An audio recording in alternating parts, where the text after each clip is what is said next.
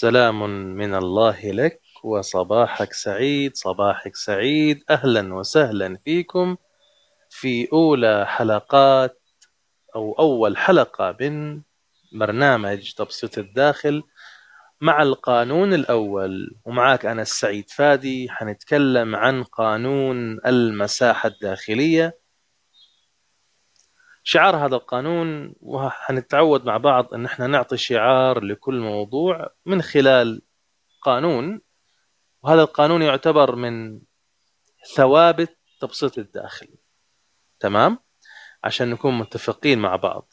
تبدأ حياتك الحقيقية من خلال حرية نفخة الروح بداخلك.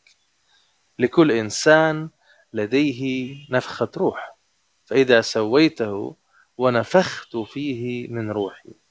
أعطى الله سبحانه وتعالى أعطى كل إنسان نفخة، فأنت من هذه النفخة اللي أعطاك إياها الله سبحانه وتعالى، وأعطاها في البداية طبعا لآدم عليه السلام، وبعد كده توارثت إلى أن وصلت لي ولك ولك يعني.